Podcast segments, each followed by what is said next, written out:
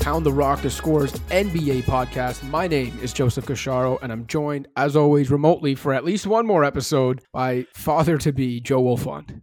What's up, Cash? Um, happy belated Father's Day to all the dads out there, of which I am not yet one, as you mentioned. Basically, just in a holding pattern here, waiting for something to happen. And uh, in the meantime, I'm just, you know, trying to keep my mind occupied, kill time. So that's what I'm doing here.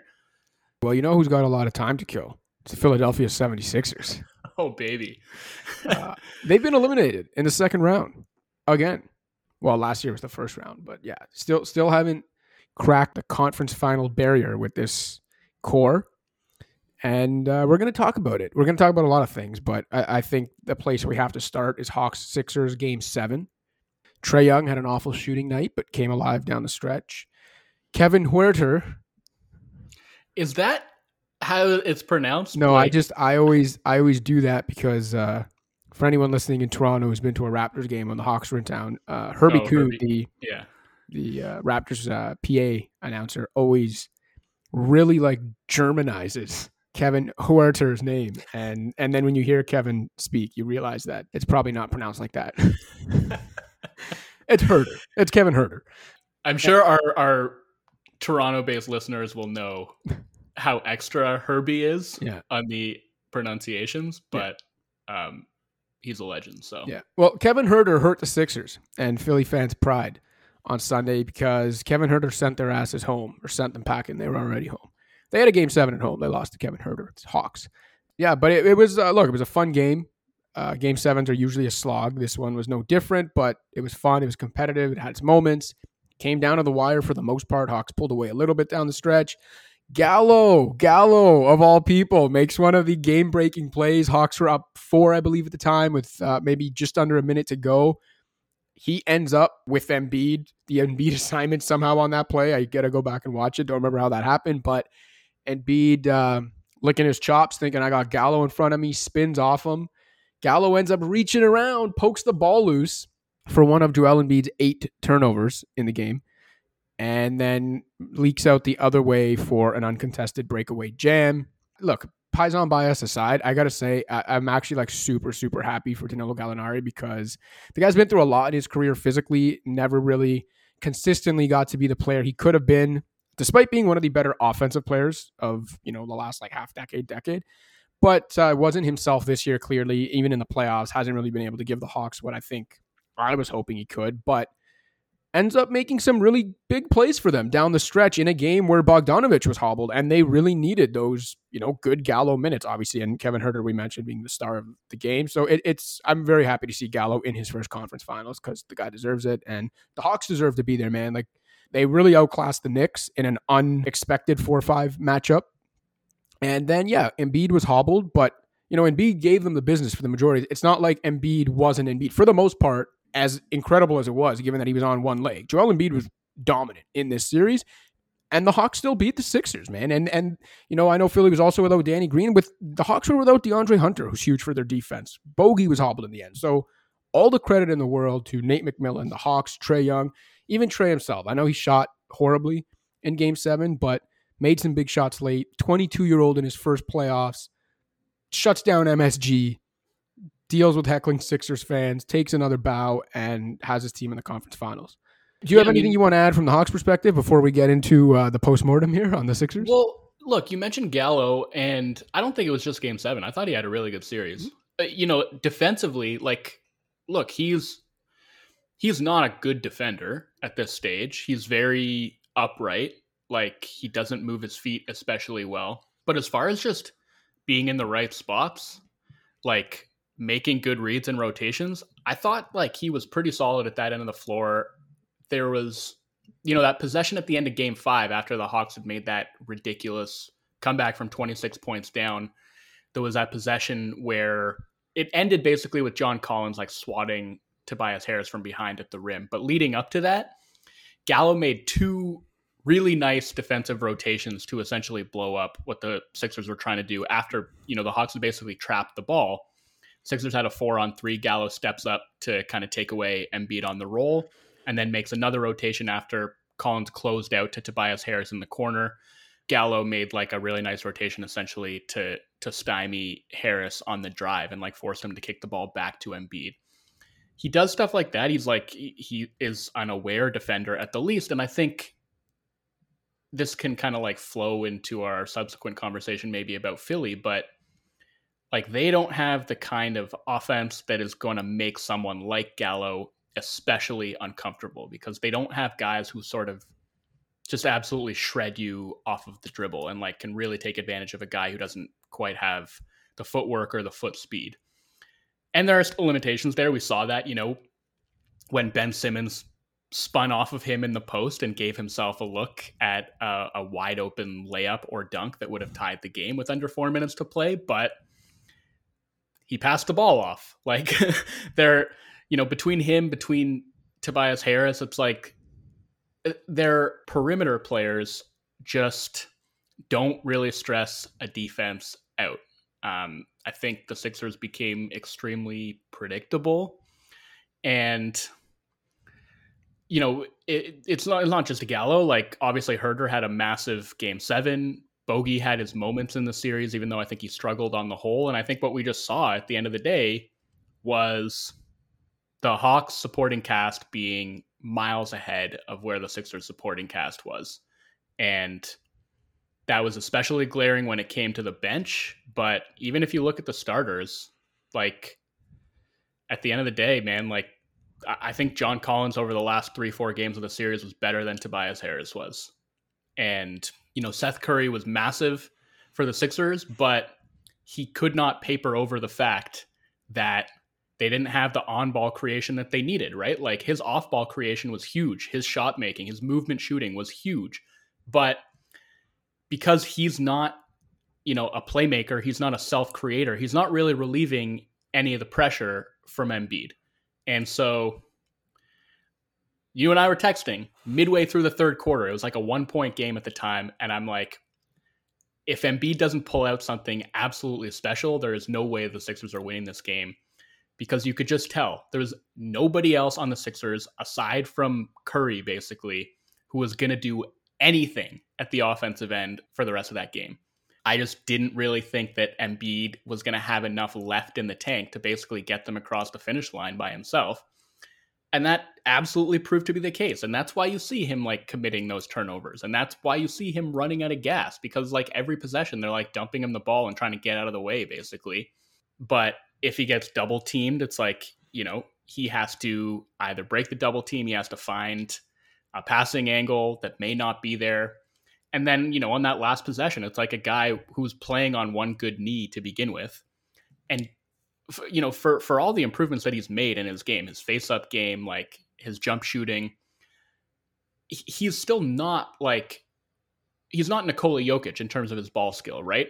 Right. Like, you don't want your center on a crucial end of game possession to be having to try and create something from the top and like driving the ball into the middle when even if it's Gallinari on him, it's like, okay, well then there's John Collins essentially coming up to help as he goes to that spin move because he's guarding Ben Simmons in the dunker spot.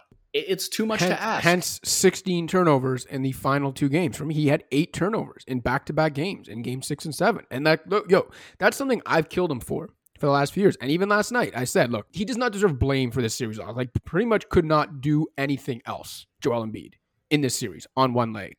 But, you know, he does have to wear that. The guy had eight turnovers in two straight games. To your point, he has been put in a position where it's hard for him to avoid that unless he drastically improves his ball skills and literally becomes a completely different player than the one that is currently dominating.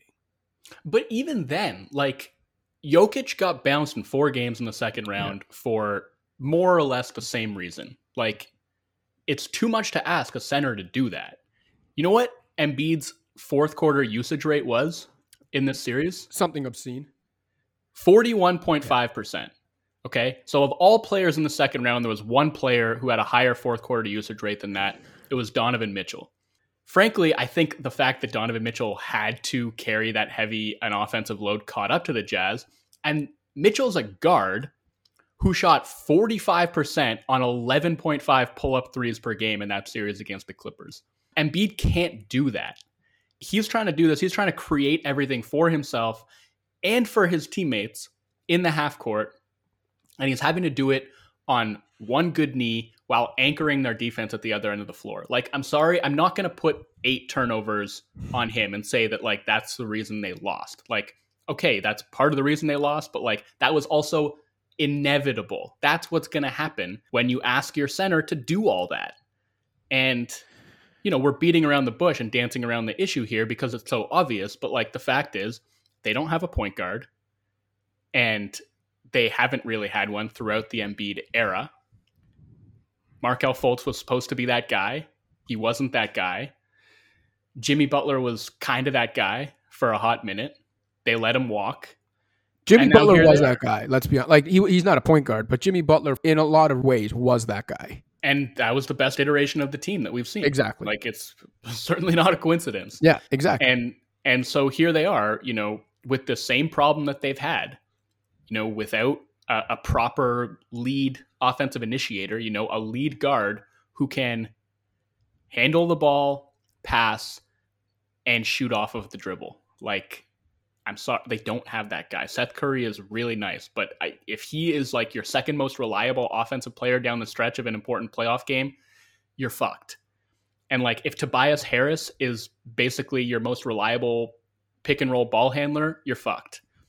And that's why the Sixers are fucked. Like, yeah, it's it's just like it's obviously a little bit more complicated than that, but I mean, but it's right not, now, it's it's not much more complicated than that. Man. like, yeah, I get that.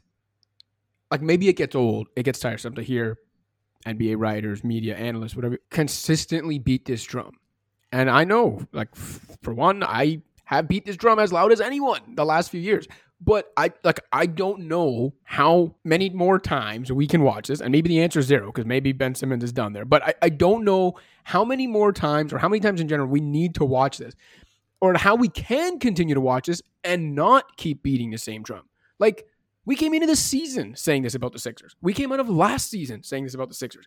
Even as they got the number one seed in the East this year. We said it about the Sixers. Other than the hometown Philly connection, there's a reason they were most loudly tied to Kyle Lowry in trade talks because a lot of the things he does perfectly addressed the very needs they have. Like this was not a secret. And so it truly does boggle my mind, especially Daryl Morey, I know people can get on him for like outsmarting himself, the analytics stuff, whatever. The point is, Daryl Morey, if there's one thing he proved in Houston, is that he understood the value of stars in the NBA and understood how you win in the NBA, and it starts with stars.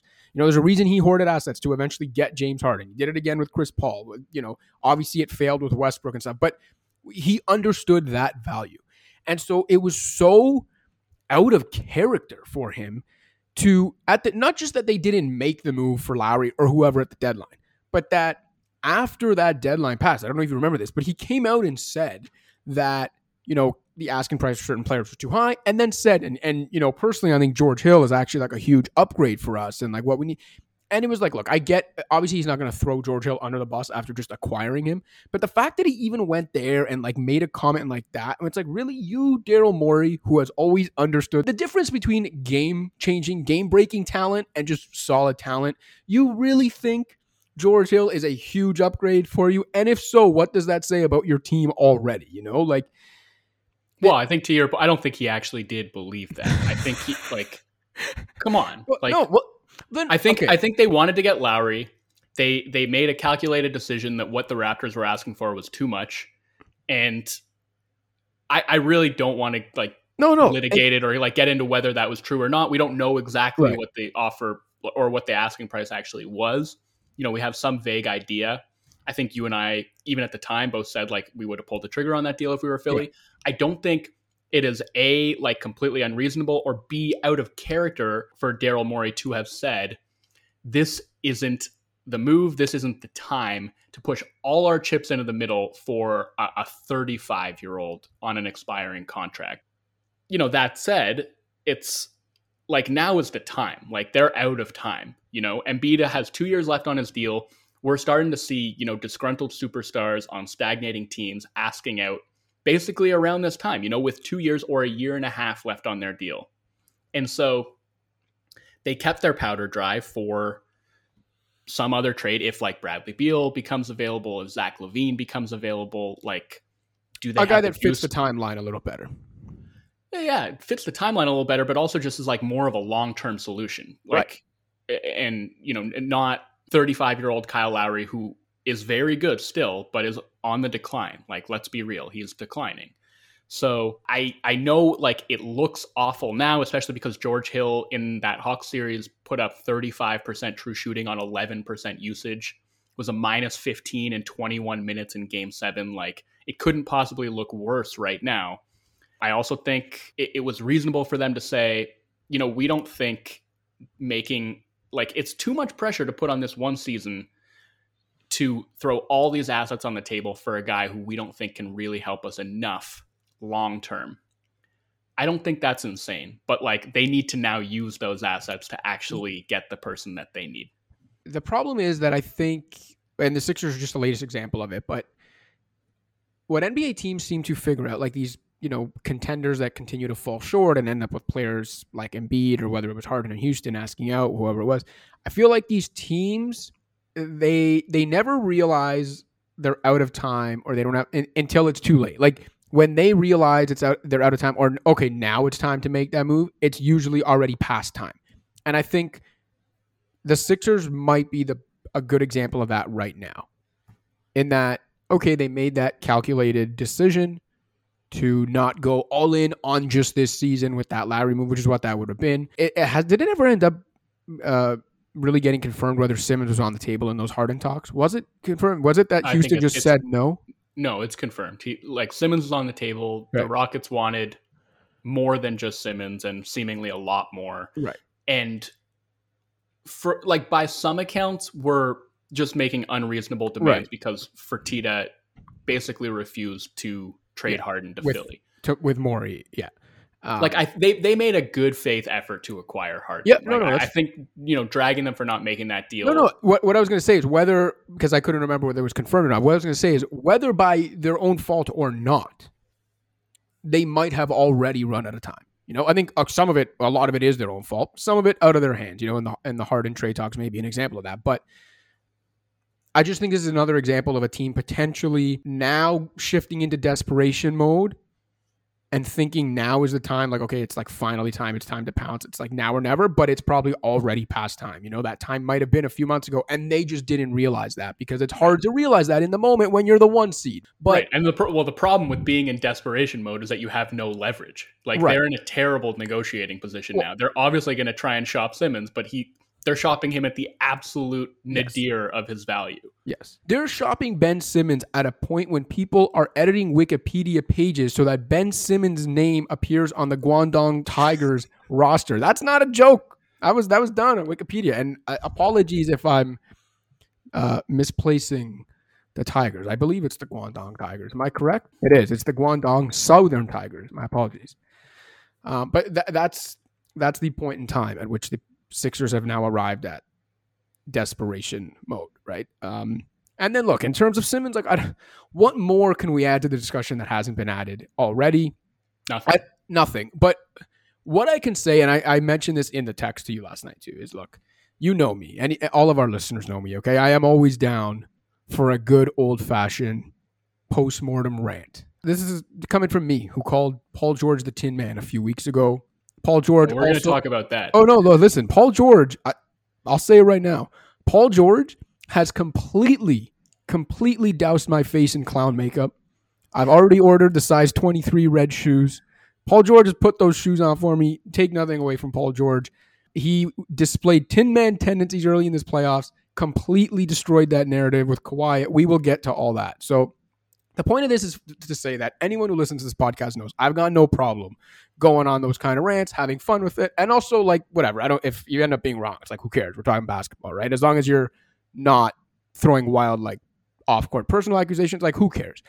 But even me legitimately felt uncomfortable with how shook Ben Simmons looked. Now, I'm not saying that's an excuse to not criticize him. He absolutely deserves criticism. He's a very, very high paid professional basketball player, and we're only talking about his basketball right now. He deserves criticism, obviously. But man, there's like shook And then there's what Ben Simmons was in this game and in this series eh, for the most part. Like, I legitimately found that uncomfortable to watch. His mannerisms, his expressions. I know you even mentioned you don't like to psychoanalyze players. We can't, obviously, we don't know it, but I'm just saying, just visually, like looking at him, his facial expression, his mannerisms, his body language when he got the ball, going to the free throw line, obviously the dunk that would have tied the game in a friggin' one possession game in the last couple minutes of, of a game seven that he passed up. Joel Embiid said on, after the game he thought that was like the kind of breaking point of the game when they had an open dunk, I think he said, and they ended up with one made free throw out of it because Simmons passed it to Thybulle, who ended up getting fouled and got one free throw. So instead of getting an uncontested dunk to tie the game, they got one point out of it. It felt uncomfortable, man. Like that's how shook Ben Simmons was on an NBA court last night. That's an all-star. That's an all NBA player. That that just can't happen. And I don't know what the solution is. Perhaps the solution is just he needs a new environment. He needs a roster constructed um, around him that allows him to thrive. He probably should not be a point guard in the NBA. Uh, I think we can agree on that. um, well, there, he isn't one. Like no, well, the, this is a, this he he what, thought he was. He thought he was, and the Sixers thought he was. Sure, but at this point, it, it's I, I've seen people being like, well, you know, Simmons is like not open to the idea of like playing the four or playing the five. Like he conceives of himself as a point guard. It's like uh, that's not the position that you have been playing. Like if you found somebody who'd never watched a Sixers game before and just got them to tune into a Sixers playoff game, like you're telling me that they would think that Ben Simmons was playing point guard?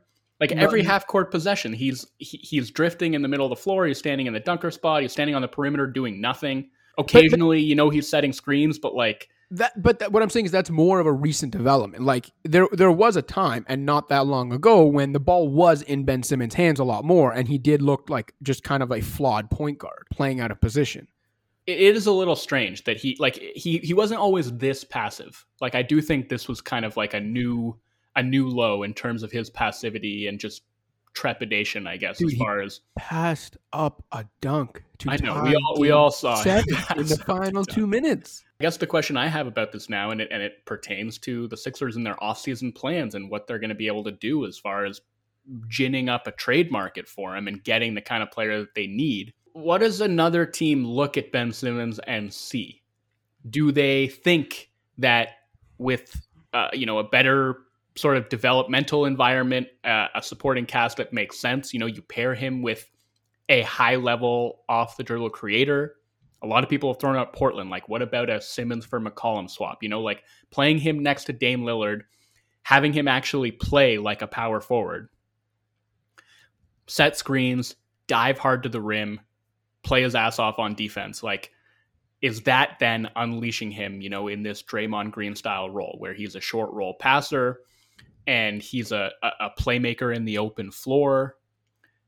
And, you know, he's still like gonna play some in the dunker spot and he can be effective in the dunker spot. Like I think that's that's slept on. Like it helps to have a guy who can leap like that standing in the dunker spot that can put pressure on the defense. But like he's got to be more active and engaged in the offense, I think, to be uh, you know the kind of player who's actually raising a team's floor and rather you know as opposed to just being a liability like is is that environment is better coaching like is that going to help or is this sort of at least at the offensive end this unsalvageable project because it's you know like obviously like the environment in Philly isn't right for him because he hasn't had a chance to play next to that player it's all well and good to be like no Ben Simmons should just be like setting screens and rolling to the rim. He should be a short roll playmaker. He's not the guy who should be like initiating possessions. But in Philly, it's like, okay, so who is on the other end of those pick and rolls? Like, who is initiating possessions if it isn't Simmons, and who's getting him involved if he's not the one getting himself involved? And I think that's been a big part of the issue. But I mean, again, I, I told you I don't like to psychoanalyze players, but I think as far as just watching him play, like it's clear the mentality is not where it needs to be. And that and that's not just about him like trying to score the ball himself. It's like he's not setting good screens. He's not rolling hard to the basket. Like he's taking himself out of games a lot of the time.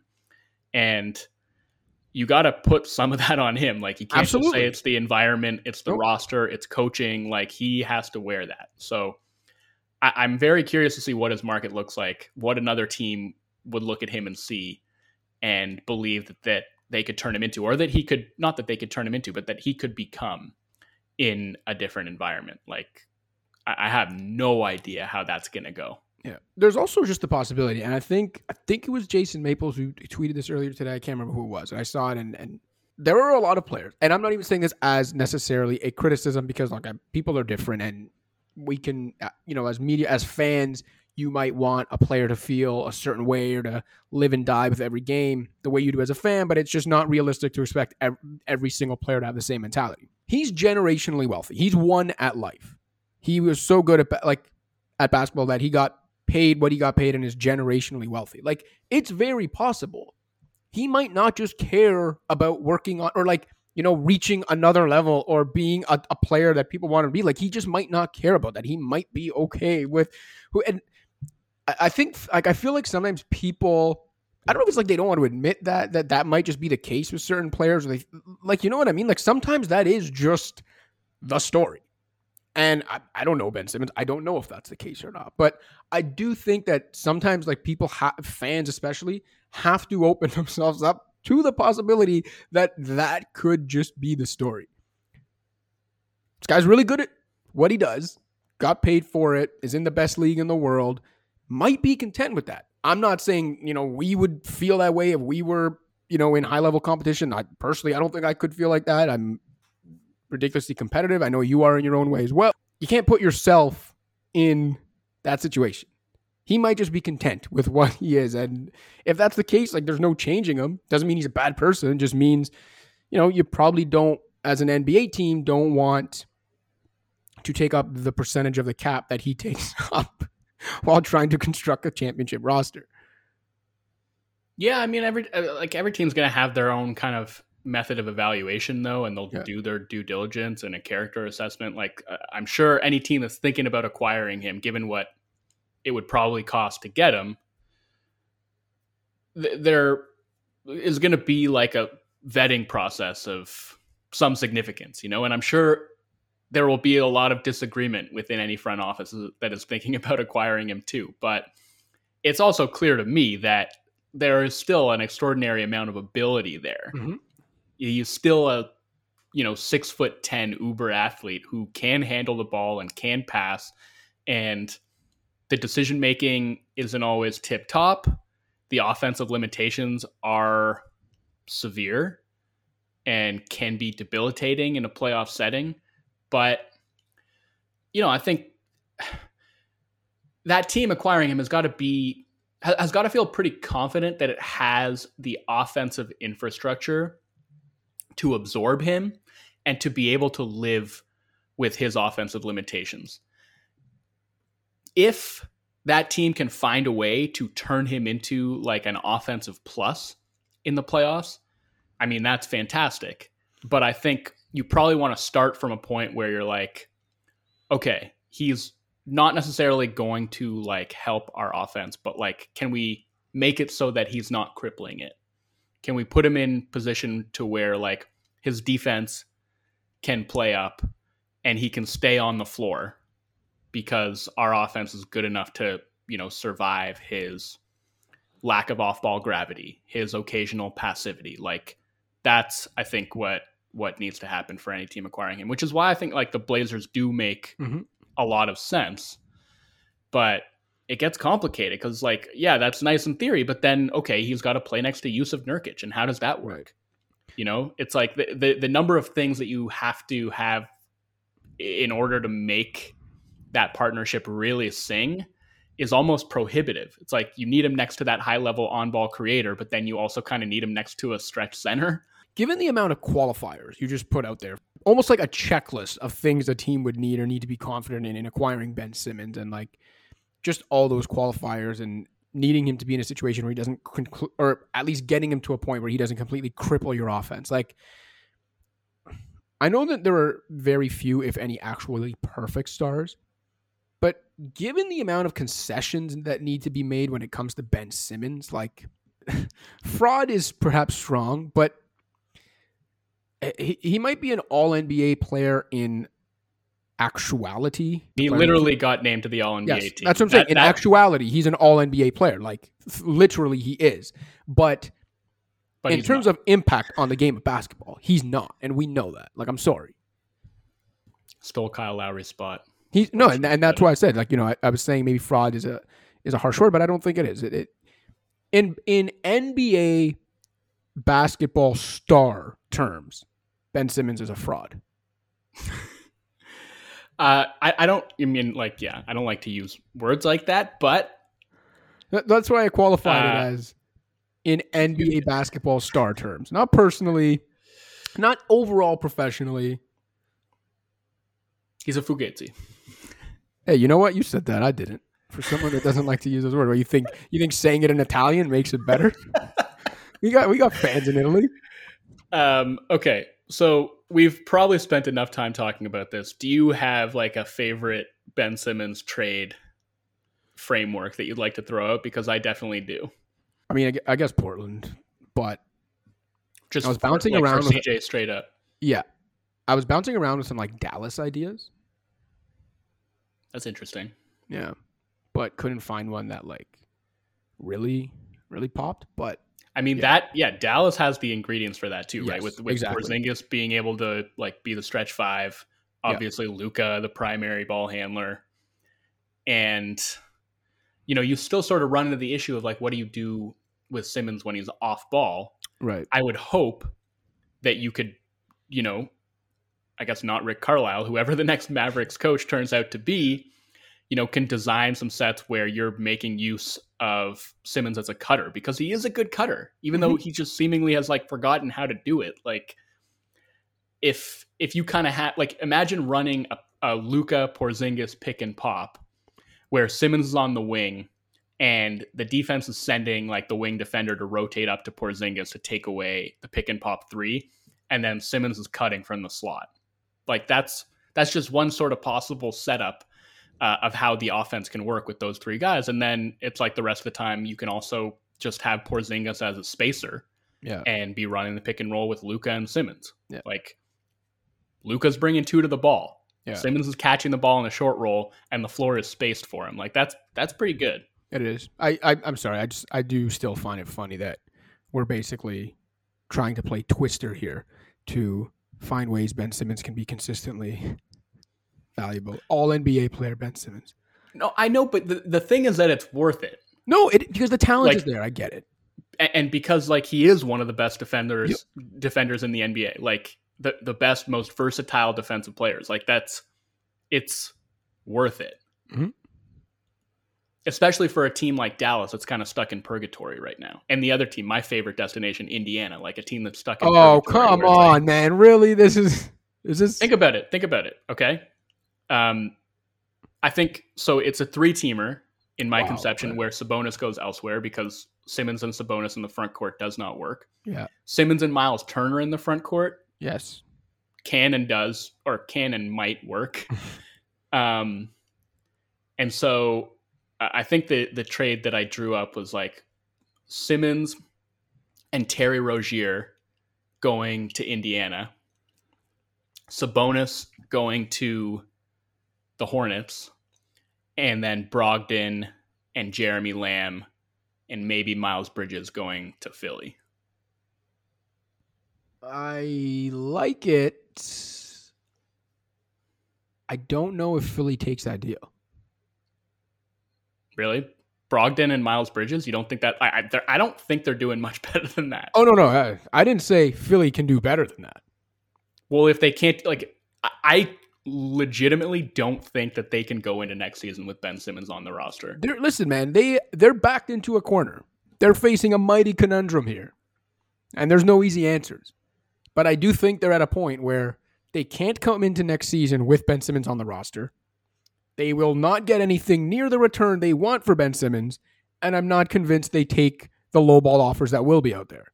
And so you end up in this like merry-go-round, like round and round we go. Where I don't know where it stops. Where it stops, literally no one knows. but yeah, th- like that. That's how I would explain their Simmons conundrum.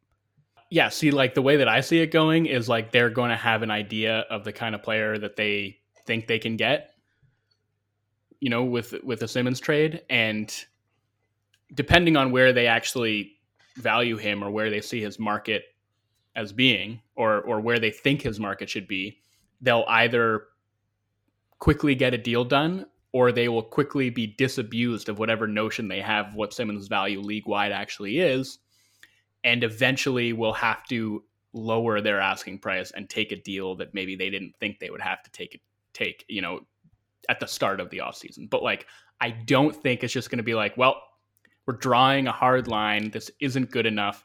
And they go into next season with Ben Simmons on the roster because, man, you've got Joel Embiid like taking pot shots at this dude after losing a heartbreaking game seven. Like, it's unsalvageable at this point. I, I really believe that. And I've been a guy who said, like, these guys are still young.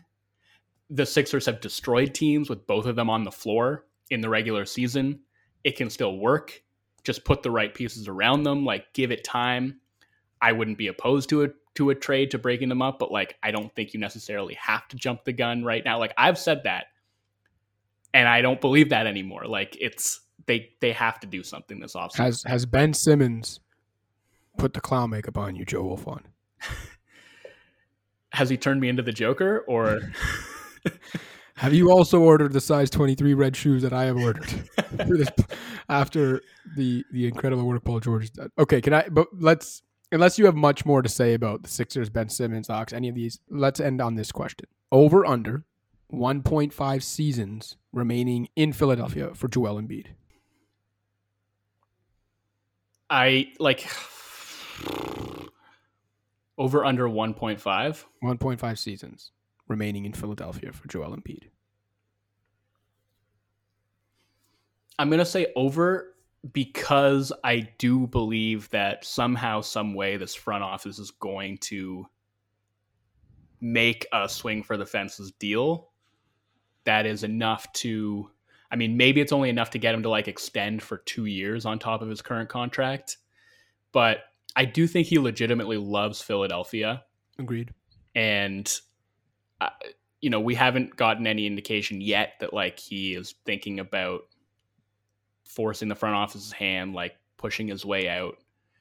I think we're not at that point yet, and I I do think that the front office will ultimately do enough to stave that off for at least a couple years. I'm also going over by half a season. I think he's got two seasons left, which is, I believe, the remainder of his contract. It is, yes. Yeah.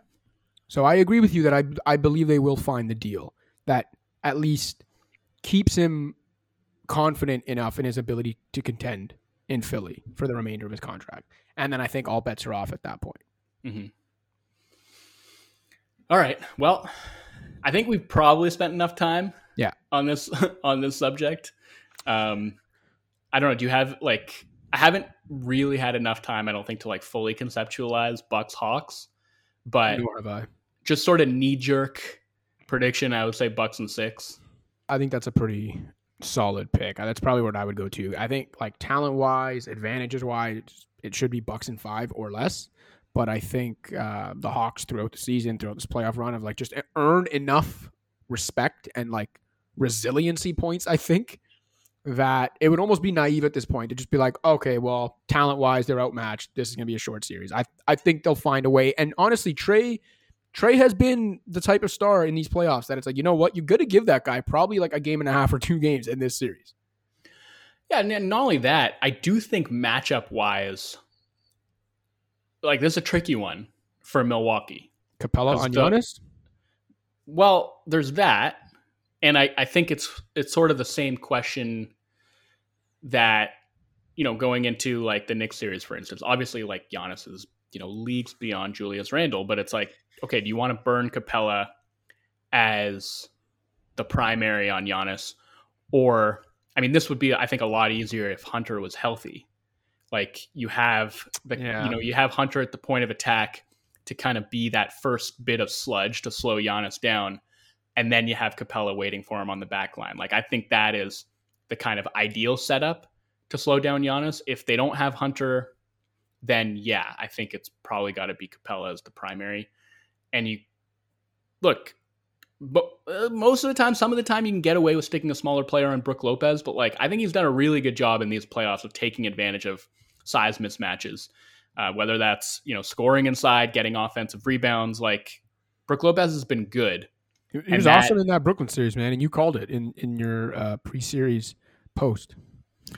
Yeah, and like I didn't you know necessarily know how it was going to go. I think that it goes a lot differently. Obviously, if if Kyrie and Harden are healthy and they can put that kind of pressure on him in the pick and roll, like that really changed things. Obviously, but he more than held his own at the defensive end of the floor. He was honestly pretty terrific for the most part defensively, and then offensively, again, I think he was able just enough to take advantage of those size mismatches where you know he, he was able to hurt the Nets for trying to slot their center onto Giannis and leaving a smaller player on him. So uh, interested to see whether he can do that again against the Hawks. I mean, is Hunter done? Like, is that confirmed? He's out for the uh, playoffs? yeah, or? I think he's done for the season. I'm pretty sure. Yeah, I think Capela can do like. I think he's game. Like he'll be a good, a good Giannis primary, and then the Hawks kind of have the above the break shooters that I feel like can punish the Bucks defensive scheme. So it's it's not an easy matchup for Milwaukee by any means, but I, I just think overall they're better. I think Holiday on Trae could cause him some issues, and it's past the point where I'm like, okay, Trae's gonna get shut down, or like, because even when he's not scoring, I think he has proved that his drive game, his playmaking, like his ability to kind of collapse a defense even if he's not scoring efficiently, is still going to prove invaluable and still give like the Hawks a chance. But I think I don't know, man. I, I feel like the the rest of those guys might have a trickier time scoring than they had in like the previous two series. I feel like there are like fewer weak spots to pick on in the Bucks rotation than there were like even though like the Sixers are probably uh, overall better defensive team than Milwaukee. Like because of their offensive limitations, like they were still forced to play guys like Seth Curry and Furkan Korkmaz like big minutes. And I think Atlanta made a lot of hay attacking those guys. Whereas like, you know, the Bucks don't necessarily have to play Bryn Forbes. I was going to say, you know, other than Forbes, really, who do you even like? They don't really have a, a defensive zero out there. No, like Connaughton is probably a slight defensive minus, but I don't worry about him that much about like just getting bulldozed or like getting blown past. Like he's fine. Obviously, like KD cooked Connaughton when he went at him on switches, but like Trae Young's not Kevin Durant. So right. I, I, just have a lot more faith in Milwaukee's ability to score in that matchup, I think, uh, than I do in Atlanta. What's up, Pound the Rock listeners? Just a friendly reminder to rate, review, and subscribe to the show on iTunes, SoundCloud, Stitcher, Spotify, or wherever else you get your podcasts. You can also check out the Scores Fantasy Football podcast with Justin Boone. And in case you haven't already, download the Score app, available on iPhone and Android. That's where you can find all of our feature content, as well as live scores, updates, and breaking news. And don't forget to check out the Scores YouTube page for an informative yet light-hearted dive into the sports world's trending topics. Now back to the show. I was saying it when before Game Six that if the Bucks could you know, find a way to get out, like come back from 3 2 down and win that series, that everything is coming up Milwaukee. When you look around the league at the guys who are out of lineups right now, uh, the way the bracket broke in the end and who's left, the injuries Brooklyn got, which look, I mean, it's part of the game. You need those bounces to go your way in a championship quest. I'm not saying I pick Milwaukee out of the four remaining, but I think everything has come up Milwaukee right now. And it's like, this is their moment, man. Like, really, th- this is their moment. Absolutely. I mean, you just like never know when you're going to get another opportunity like this. And Brooklyn is out of the way.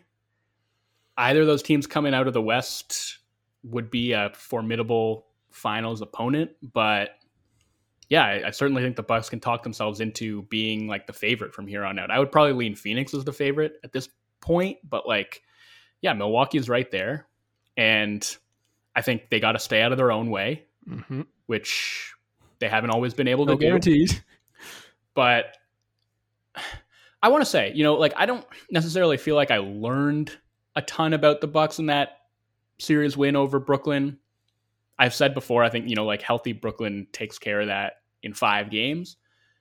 At the same time, that was impressive, man. For Durant to be playing at the level that he was playing at, for them to have sort of taken that punch, gone down 3 2, had some of their old like postseason demons resurface, and then to kind of collect themselves, to make some necessary adjustments, and to play the way they played in game six and seven to take that series. I'm tipping my hat to Milwaukee. Like, that's a great series win. And like, qualifiers or not, caveats or not, like, they deserve it. Like, I, I don't, like, I'm not here for people tearing them down or calling them frauds or saying that, like, whatever they got lucky. Like yeah they got lucky. Every every team every year gets lucky in some way shape or form and Kyrie and Harden both getting injured is like more luck than most teams can expect in a playoff series against a team of Brooklyn's caliber but like the Bucks still had to win that series and they had to win the series against a guy who's playing better than anybody on the face of the earth right now. And Giannis acknowledged that Kevin Durant was playing better than anybody on the face of the earth and then you know what he did? He went out and outplayed him in game six and practically went toe to toe with him in game seven. Played like that's the single biggest game of Giannis Antetokounmpo's career. And he was extraordinary. Again, speaking to someone who's clowned the Bucks as much as anyone has for the last couple of years. And I even said Saturday night that uh, I don't really want to hear any of the like got lucky st- like every champion that has come along in this league in any sport has needed bounces, injury, whatever the case may be. Did they beat a fully healthy Nets team? Obviously not. Did they still have to come up big to eke out a, a game seven win after being down two nothing, after being down three two? Um, did they still play their guts out to earn it? Yes, and you cannot take that away from them. And like yo, game seven, especially Jrue Holiday and Khris Middleton struggled for the majority of that game. Uh, defensively, I thought Jrue was great throughout, even even Middleton. But Giannis was, as you mentioned, it was the game of it was the biggest game of his career. Um, it was overshadowed, you know, just because of what Kevin Durant was doing, and because it's Kevin Durant, and because you know doing that as like a shot maker is always going to get, um, it's more aesthetically pleasing. It's going to get uh, the attention, but the gargantuan effort that Giannis put up that night is why Jrue Holiday and Khris Middleton, and all the credit to them for coming up big late, but it's why they had a chance to still come up big late despite struggling early because Giannis carried that team almost by himself, especially offensively, for the majority of that game. And then, hey, full credit to Jrue and Khris for coming up clutch down the stretch.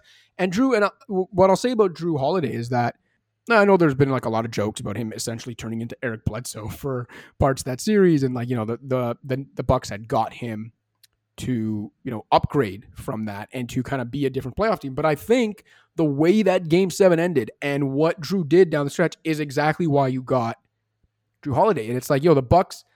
Who have the Bucks had in recent years? I guess other than maybe Middleton, who could have had the shooting night Jrue Holiday was having, and honestly, the series Jrue Holiday was having offensively, but still be a good enough player and still know that you're a good enough player to still go for it down the stretch. And I think again, that's part of it with like why they went and got Jrue Holiday and, and, and all that stuff. So there have been plenty of reasons to clown the Bucks over the years, including in this series that they just won.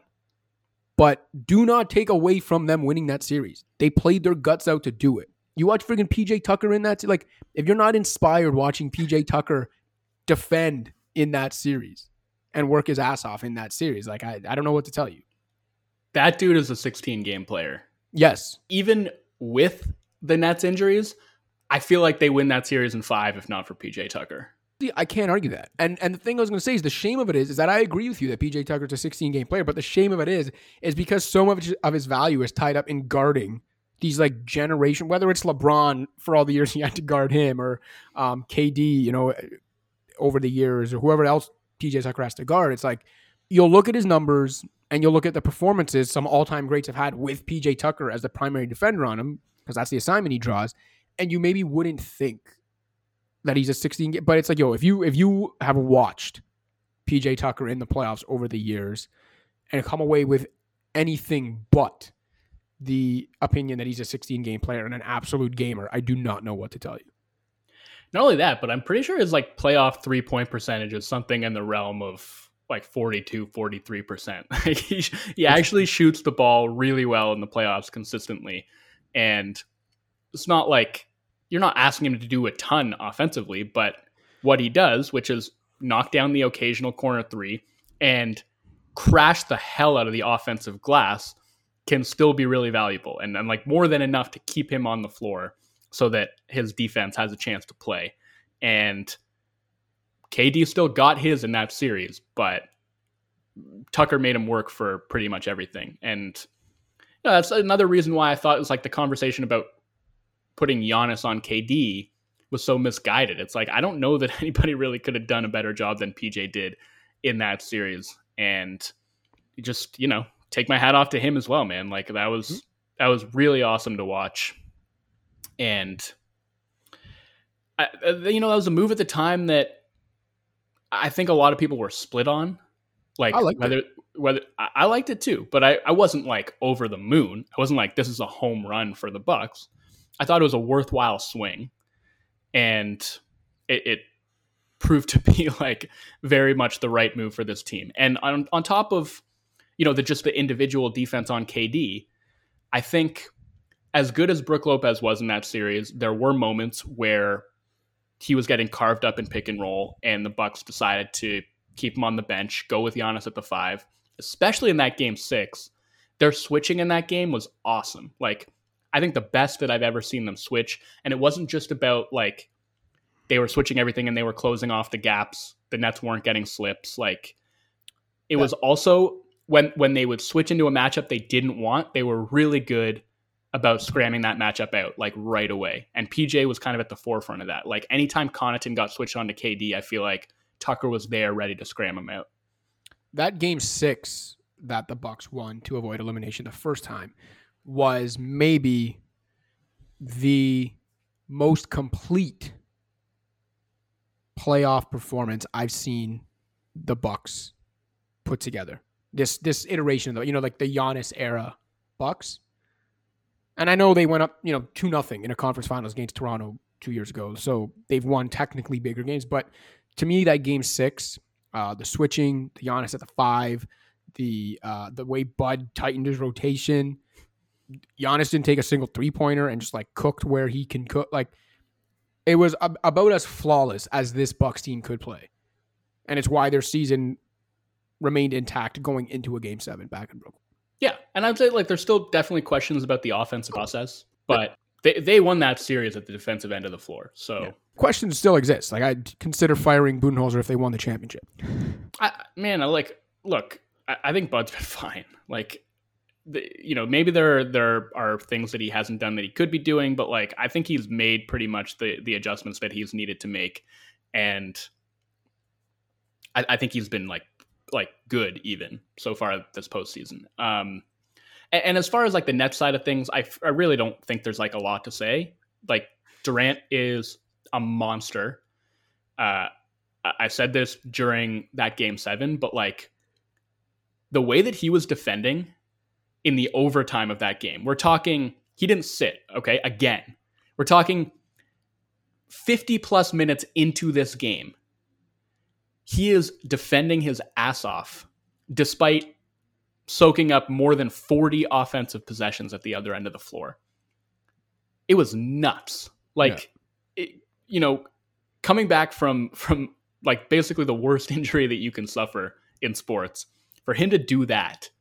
And I know like, you know, he he winds up airballing the last shot and it's just like devastating. Like I I I'm not even like the biggest KD fan, but like I was so gutted for him in that Same. moment. Yeah, because thing, of everything that he put into that series. Like, I'm surprised they milked that possession. Look, like it's, I, I think we're far beyond questioning KD given the performance he had and the shot he had already hit in that game.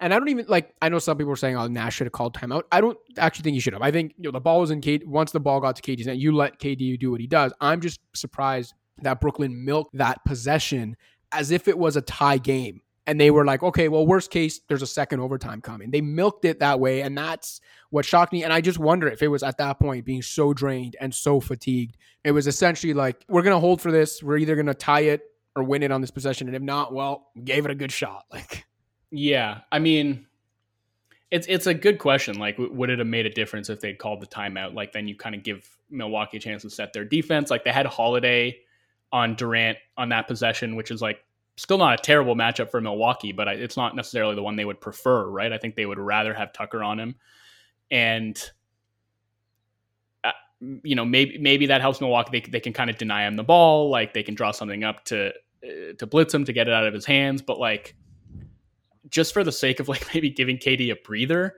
before having to take that shot, it, it might have helped. Um, and then obviously, like, first of all, the shot that he hit to send it into overtime, the, the, the very tip of his toe on his size 18, 18 and a half shoes, like uh, just grazing the three point line. And it was that close to, as he said, his big ass feet uh, got in the way of him ending the Bucks season on that shot, which would have been, I mean, that would have been an all timer. And as many people have pointed out, I don't remember if it was a Tom Haberstroh. I can't remember who wrote it for ESPN when they wrote that Chris story. Herring. Chris Herring wrote the story about why Kevin Durant falls down so much, or sorry, not why why he keeps losing his shoe. And in Yeah. that story, it was revealed that Kevin Durant wears a full size bigger than he actually needs to. So, them's the breaks, man. Like game of, I it might have even been you. Someone tweeted it that night. Game of millimeters instead of game of inches. Was it you? Was it someone else? I Wasn't me, remember. but- Th- these tweets all blur together for me. Um, but yeah, game of millimeters, man. Like it's the beauty and the cruelty of sports that all time performances. You can leave it all out there, like, and sometimes you come up short. And in the grand scheme of things, statistically speaking, you're almost certainly going to come up short at some point. You know, maybe not today, maybe not tomorrow, but hey, NBA, one out of 30 teams. I've said this before, but the playoffs are great. But the cruelty of it is that the point of it really is to crown one champion and expose 15 losers who join 14 other. Like, you know what I mean?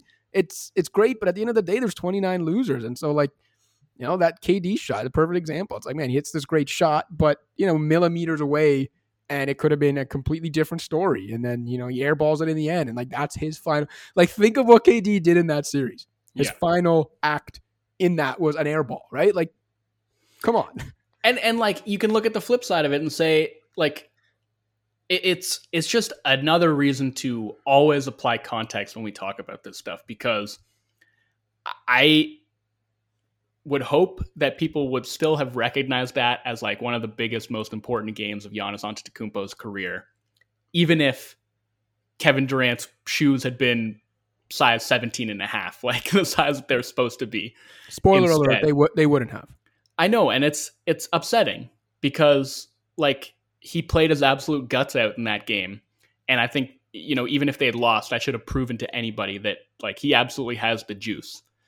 But I think a, a lot of people would have taken that as like a colossal failure, and all it would have taken was Durant, you know, being like a couple millimeters further back, being behind the three point line, and like that's it. But instead, it's you know this crowning achievement and people want to talk about how it's kind of like a legacy making win for Giannis, which I guess it is.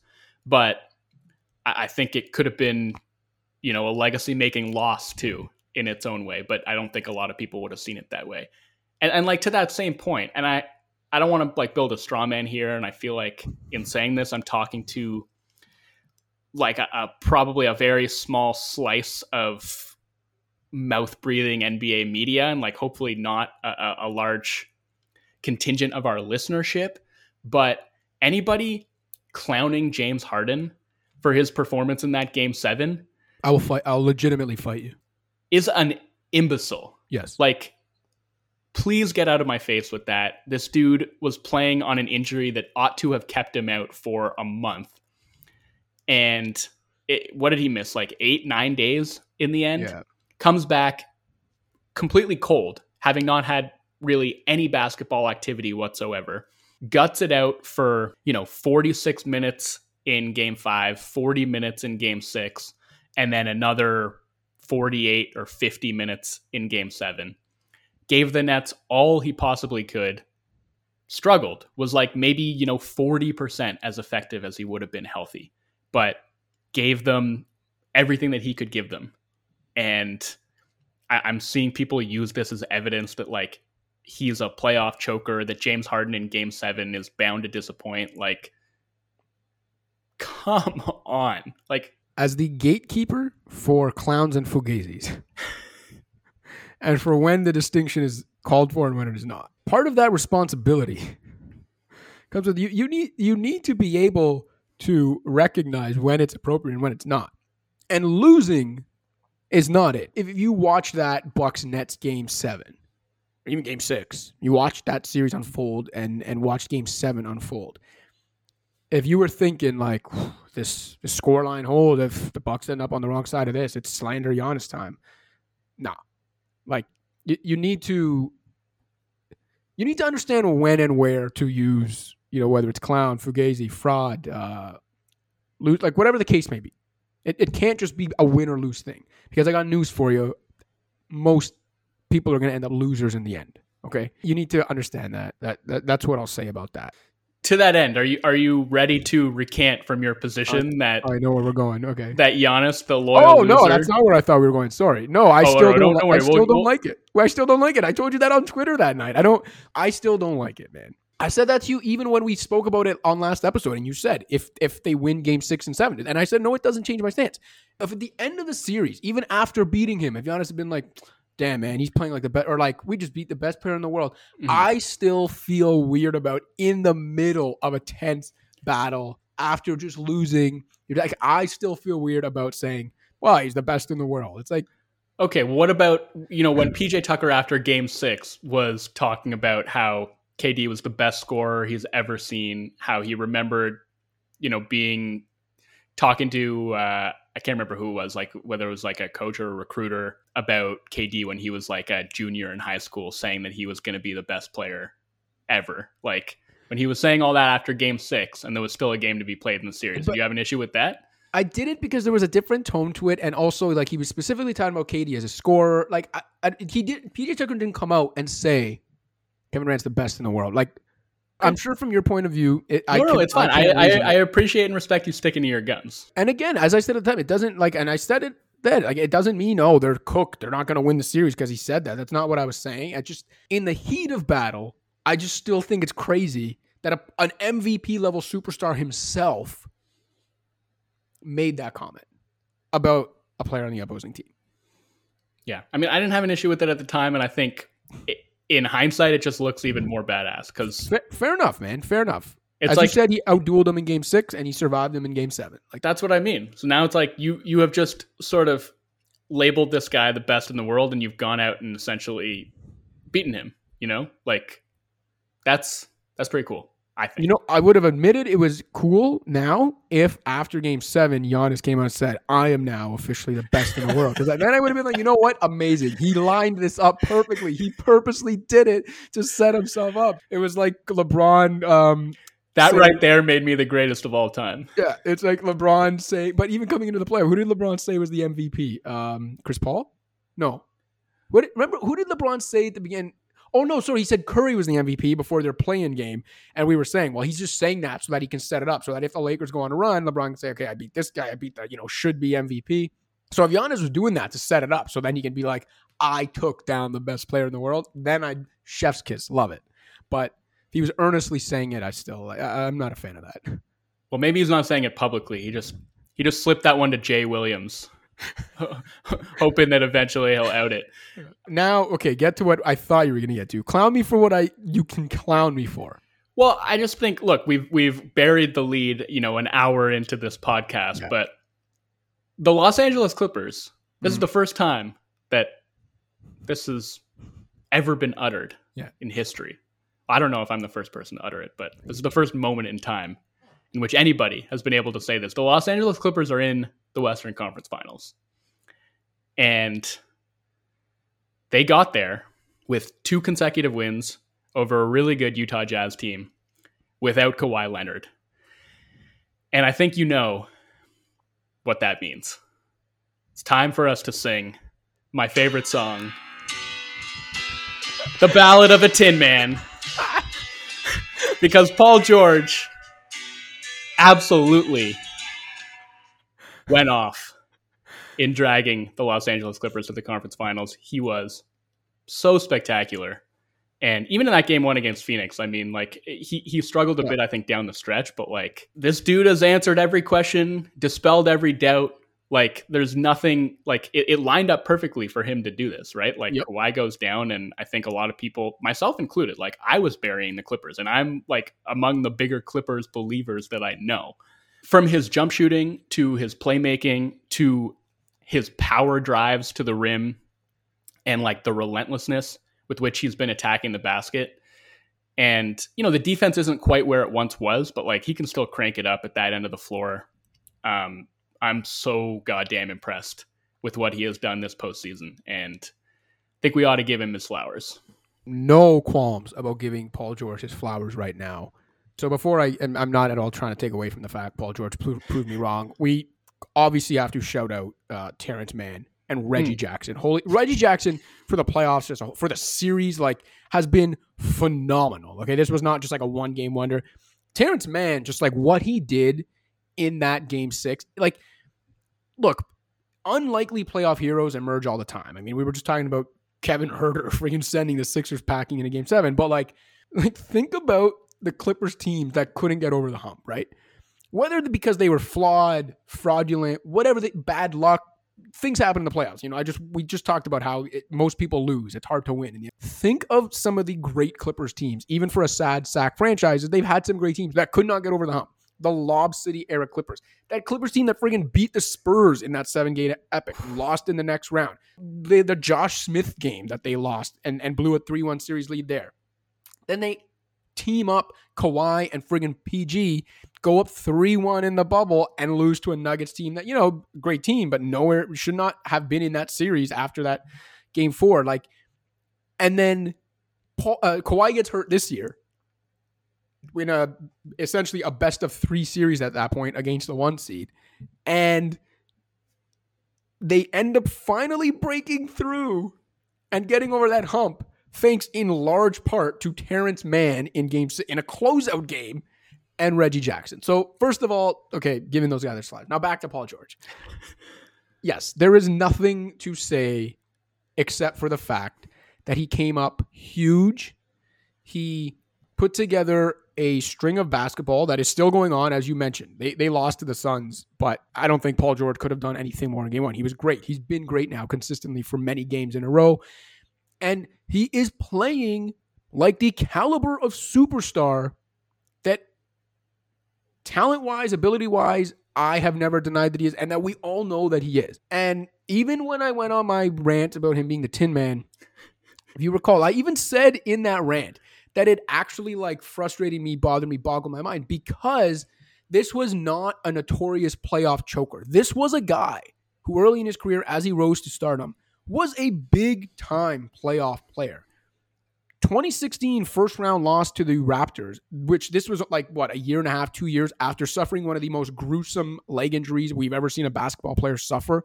He was back on the court, not just playing, but playing at a level where he almost single handedly stole that series from a Raptors team that was way better than that Pacers team. Okay. So the thing that boggled my mind with what Paul George had turned into like in the last and I had made the joke during that rant that it was like he summoned some bad karma after saying Dame's shot to eliminate the Thunder was a bad shot because it was like basically since Which he's since recanted by the way. No, I know. I know, but I'm saying like up until that point, I first of all, big Paul George supporter, thought he was a great big like big game player, playoff performer.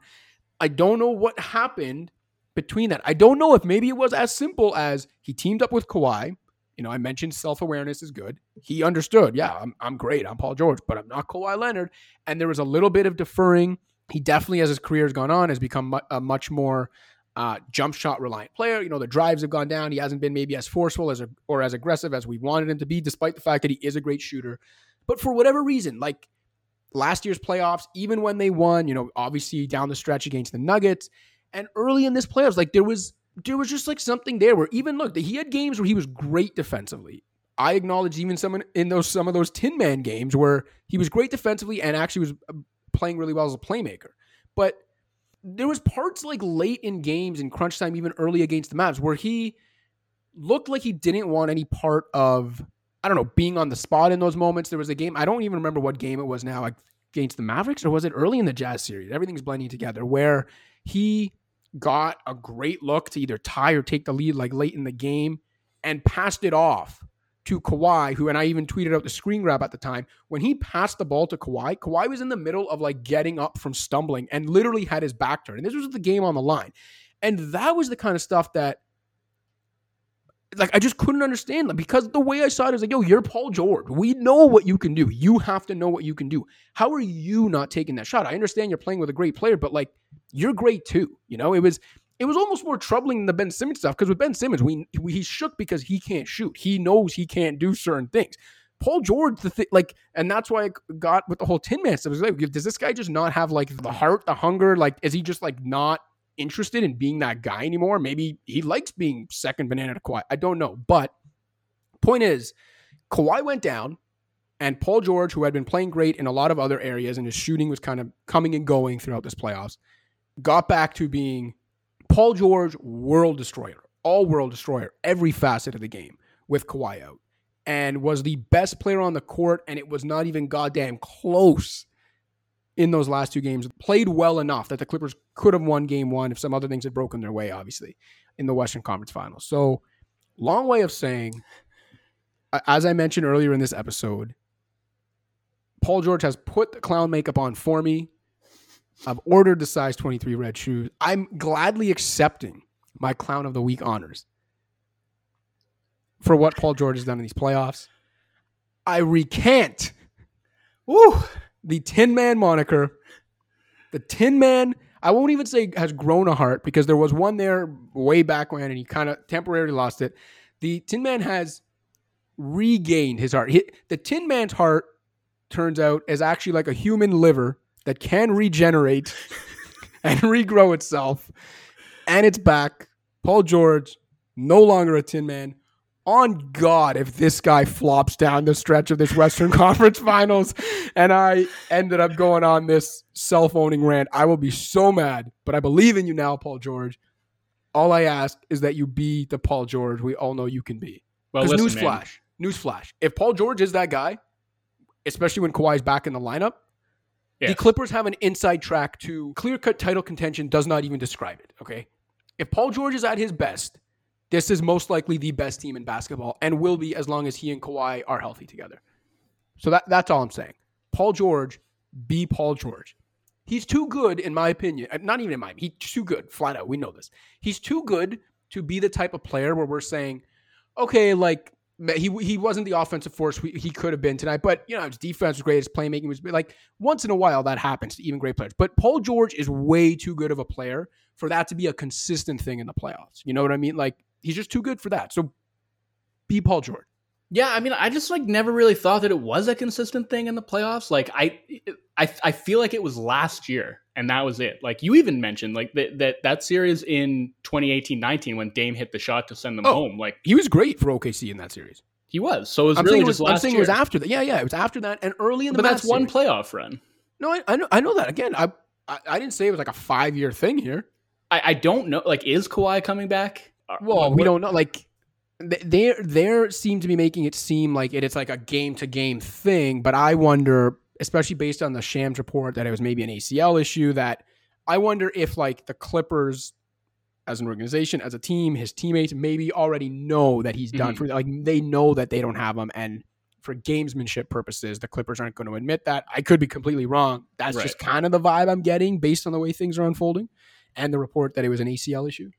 That's sort of my feeling about it too. It's like. Yeah yeah, maybe don't say that publicly. Maybe make it so that like the Suns still kind of have to prepare for the possibility that he's going to be back. But I, it's really a shame because this could be such an incredible conference final if both teams were healthy.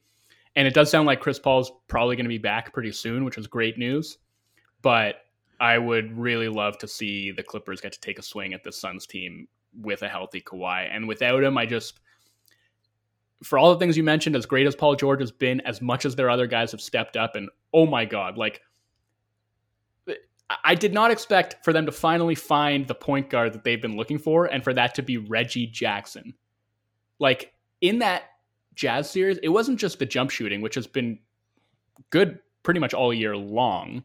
The north south juice, like get into the basket, collapsing the defense. I mean, there were a couple possessions in the fourth quarter of that game six where it's like, I don't even remember who was guarding him, whether it was Conley or Mitchell, but left to right crossover, explodes into the lane, right at Gobert at the rim, into the body, finishes over him multiple times. Unbelievable, man. Like, good for Reggie Jackson. Because, yeah. Yeah, hundred percent. Also, yo, like, and I know again, like for the most part, we don't know these guys personally. All I can say is in my deal, in my few dealings with Reggie Jackson, locker room stuff, also just good dude. And I again, I don't want to be the guy who says, "Well, he's good to the media, so good on him," because there's plenty of guys that are good with the media or whatever, and are jackasses or Mhm. do terrible things off the court. So I'm not saying that, but I, I always go back to, and I don't remember who wrote the story, but I think you remember what I'm talking about. Like a few years ago, with someone wrote about like the tension in the Thunder dressing room, and they mentioned a moment where Russ, in one of his moods, was being kind of a jerk to the media for no real reason. And I can't remember if it was like a media member went to like just like went to sit down while waiting for a player or something, and Russ got mad because they were sitting in like the you know player's area. And so the media person got up, and then Reggie Jackson like moved some stuff there so that the, the guy could sit beside him. Right? And Russ was like mad at Reggie Jackson for doing that. And it, again, it's like one of those things. I, am not saying you know how a player treats the media is indicative of who they are as human beings, but there's been a lot of things like that with Reggie Jackson, and even in my dealings with him in locker rooms, where he seems like just a genuinely good dude, and uh, one of those guys who like you're really happy to see surprisingly succeed in the way he has succeeded, and you go down in Clippers lore if that exists, you know, like It as, might now. it, as one of the guys that friggin' push this team to places they have never been with far greater talents before. Yeah, man. Uh, it's it, it's been pretty cool to watch his his come up in this uh, postseason, and obviously Terance Mann. I mean, that game six just out of this world. But w- without Kawhi and with Chris Paul coming back, honestly, even if if Chris Paul was out for the series, I would probably still give the edge to the Clippers. But with Chris Paul coming back and Kawhi probably being out for the series, I just think it's it's it's like too much to overcome. But maybe not. I don't know. What do you like? Where do you see the series going? I guess after that game one. If Kawhi's out, as ex- as I expect he will be, and Chris Paul, it sounds like he's going to come back in the next game or two. Honestly, man, like I could see it as like Suns in five. Yeah, I mean, it's just like they're they they just have a little bit more firepower right now, and If if Kawhi's healthy and PG is PG, and, everything I've said about him in the last ten minutes, I think the Clippers win the championship. I agree. no Kawhi, especially with Chris Paul coming back at some point in the series. Yeah, I'd say Suns in five, maybe six, if you know the Clippers catch some lightning in a bottle again. But I, I think well, now, like the, it- I think now the task is too tall to overcome without Kawhi.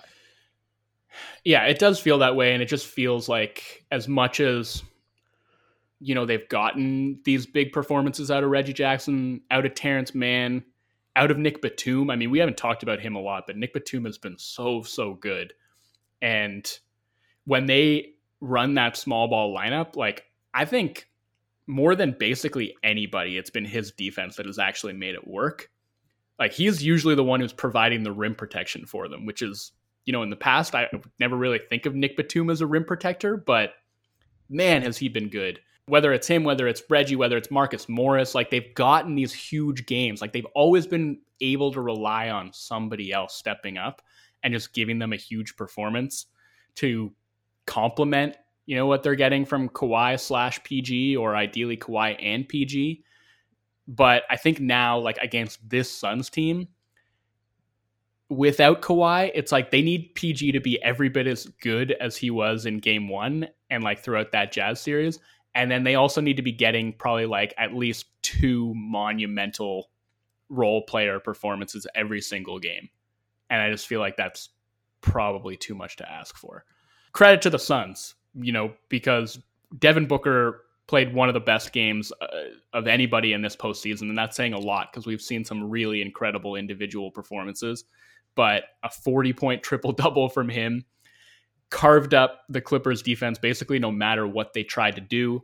Clippers had a lot of success in that Utah series, sending those late double teams at Donovan Mitchell didn't work nearly as well against Phoenix. And that's also a, a credit to the rest of Phoenix's supporting cast. You know, Mikal Bridges, I've said it before, he's just like a wonderful off ball player.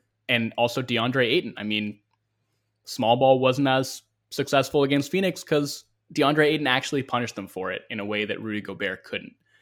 And so, you know, for all those reasons, I just think that uh, that the Suns probably like have a pretty significant edge um, to get out of the West, which Yeah. is wild. The Suns, Yeah. the Phoenix Yeah. fucking Suns.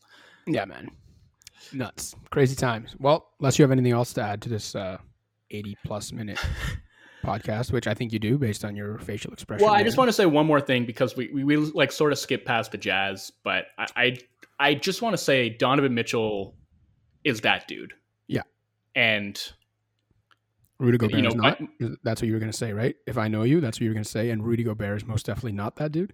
Well, it's not really about that. Like I Yeah, think both teasing those No, I know, but like both those guys need each other Mm. is the thing.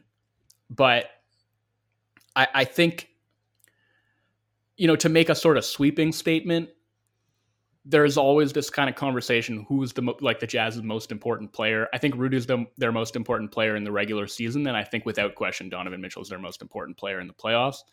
I think he proved that. Uh, you know, the stat that I mentioned, he shot 45% on 11 and a half pull up threes a game in that series against the Clippers. This is far from the first time that we've seen Donovan Mitchell do this in the postseason, right? Like, this was the guy that we saw in the bubble against Denver last year. And he very much proved that that was not some kind of one off or some kind of fluke. He's a big game player. He is absolutely built for the playoffs. And like his game uh, translates exceptionally well. I do think you know like the playmaking limitations came to bear, which is why I think you know the Clippers double teams were as effective as they were, and why their switching was as effective as it was. Um, because a lot of the time, you know, Gobert was slipping and he wasn't able to make that pass. But as a scorer, I mean, absolute certified stud. So Yeah. that's all I got to say. All I have to say is that I think uh, it's really funny that um, Quin Snyder ensured that we still can't say Rudy Gobert gets played off the floor in the playoffs because he was, for all intents and purposes, played off the floor in that closeout game. And uh, Quin Snyder wouldn't let it happen. Kept him on the floor. Stuck Well, with yeah. his guy. Stuck with his guy. I mean, what was the alternative though? Right. Which is, you know, maybe a question that the Jazz have to answer going into the offseason is like, uh, maybe you need a better alternative to that than Derrick Favors. Like maybe you need to have the option, I guess, in a moment like that to have a small ball lineup of your own that you can turn to. Yes. Well, we've reached the end of another marathon episode of Pound the Rock. I was going to say, hopefully, this isn't Wolfson's last one for a while, but that's a weird thing to say because it would be a beautiful blessing if uh, if it is his last Yeah. one for a while. So, I personally hope that it is. all right, well then there you go. So let's uh, play it by ear, and whatever happens, happens. And uh, hopefully, this is his last one for a while. Uh, if that is the case, I will try to hold the fort down, maybe bring some guests on, and have some uh, kind of random episodes here and there. I'll keep it to at least one a week. Uh, in the meantime, fan shoutouts this week. I'm gonna get two in there because we're starting to get them backlogged again here. Uh, the first one goes out to Kagya. Hope I'm pronouncing that correctly. K A G Y A H underscore on Twitter. Uh, replied to me during one of my tweets about Italy during the Euro, which, if you follow me on Twitter, know that I'm tweeting about way too much the last week and a half. Uh, letting me know that he loves Pound the Rock, said it's like a basketball Bible for him, said he's a day one fan, uh, and that Wolfson and I are a dynamic duo. Kegya is a listener, a day one listener from Ghana. So another international shout out to add to the mix. Uh, and he, you know what? He even specified Ghana, West Africa. So if that's how he wants it shouted out, shout out West Africa and also Ghana, great footballing nation as Italy is. And the second shout out for this week goes to Kyle at the Stockhill on Twitter, who reached out to say he loves the pod, loves the great knowledgeable takes. Um, all right. And we still got two in the chamber for the next episode. Usual call out if you're a fan of the show, let us know where you're listening from, how long you've been a listener, and we will get you a shout out in the coming weeks. All right, Wolf. Godspeed. Always a man. pleasure, Cash. Godspeed. Thanks, man. Talk to you soon. Peace.